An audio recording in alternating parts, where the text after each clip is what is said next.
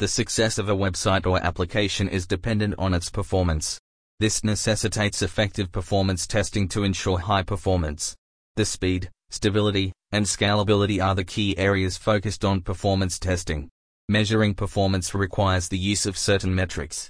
With the help of the performance metrics, the effectiveness and the quality of performance can be easily calculated. In this podcast, I am going to share some of the effective metrics to use during performance. 1.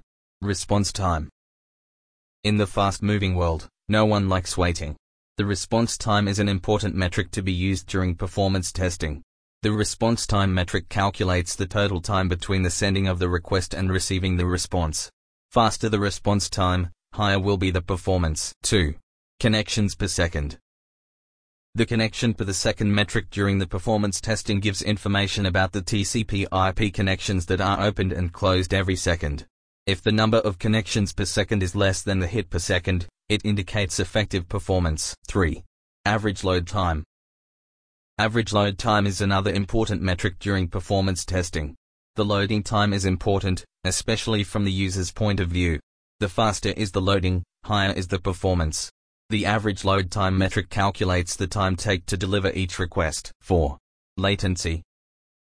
The latency metric in performance metrics helps in indicating the time taken for the first response. Latency metric is at times also referred to as wait metric in performance testing.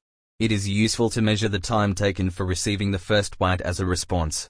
The latency metrics generally help in measuring the performance levels of the web servers. 5. Error rate. Errors can occur due to connection timeouts, broken connections, or refusals. The error rate metrics indicate the percentage of error generated during the performance testing. The error rate metrics compare the request percentage that ends up in errors in comparison to all the requests. The low error rate is essential for meeting high performance requirements. 6.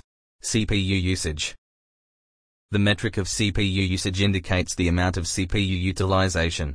The high CPU utilization is sure to bring in performance problems. With the help of monitoring alerts, the CPU usage can be easily tracked down. The monitoring of CPU usage is a critical aspect of enhancing performance. CPU usage below 70% ensures effective performance. 7. Concurrent users. The number of users using the web server or an application at a particular time also has an impact on the performance. The concurrent user metrics help in measuring the number of users active at a given point of time. 8. Request rate. The traffic on the web servers or any given application is an important factor to determine the performance and success rate. The request rate metric of performance testing helps in calculating the number of requests received at a given time. More request rates signal better performance. The requested rate metrics are also helpful in tracking inactivity. 9. Throughput. The throughput metrics help in measuring the bandwidth amount that gets used up during the performance test. It is indicative of the rate at which a network or a computer receives the request per second. The throughput rate is measured in terms of kilobytes per second. 10. Memory usage. The memory usage metric determines the amount of memory required to process a request. The metrics also gives information about the amount of memory used during the execution and the free space available. 11. Transactions passed or failed. Having an idea about the number of transactions passed or failed during performance testing is important.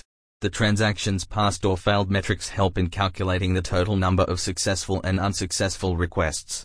The higher the number of successful transactions better will be the performance. 12. Hits per second.